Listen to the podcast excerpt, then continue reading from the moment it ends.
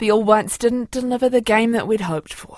Indeed, Kia Charlotte, a misfiring White side has been outplayed by Australia, going down 2 0 in their Trans Tasman Football International in London. The gulf between the two sides in the world rankings was evident, with Australia ranked 27th and New Zealand 104th. Despite being outplayed, All Whites defender Liberato Cacace has told Sky Sport that it's crucial New Zealand continues to get experience against top opposition.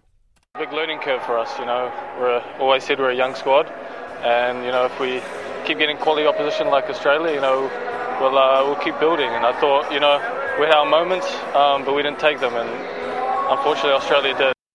It's 21 years since the All Whites last beat Australia. Sticking to their successful game plan will be the key for the Black Caps, beating giant killers Afghanistan at the Cricket World Cup in Chennai. According to batting coach Luke Ronchi, New Zealand have won all three of their games so far, but Ronchi knows Afghanistan will be buoyed by their last up win over defending champs England. They know their style of cricket really, really well. Obviously, their spin options are, are high class. Obviously, new ball and through the middle overs, they play a, a massive threat and what sort of what can come about. So they've definitely got match-winning players in their side. So hopefully, we can curtail that as much as possible and, and sort of play the, the style of cricket we want to be able to play.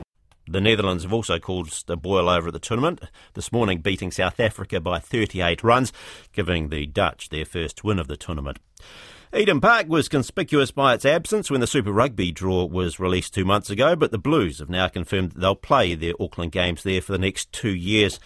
The draw's release in August led to speculation over the ground's future as the Blues base, but Chief Executive Andrew Hore said the franchise had been looking at whether it needed to be less Auckland centric and move games around the region, but they've now decided to remain at Eden Park for 2024 and 2025.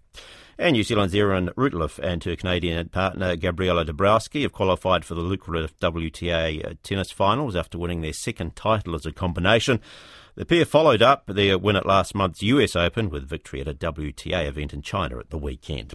Koinana Purongu, Hakina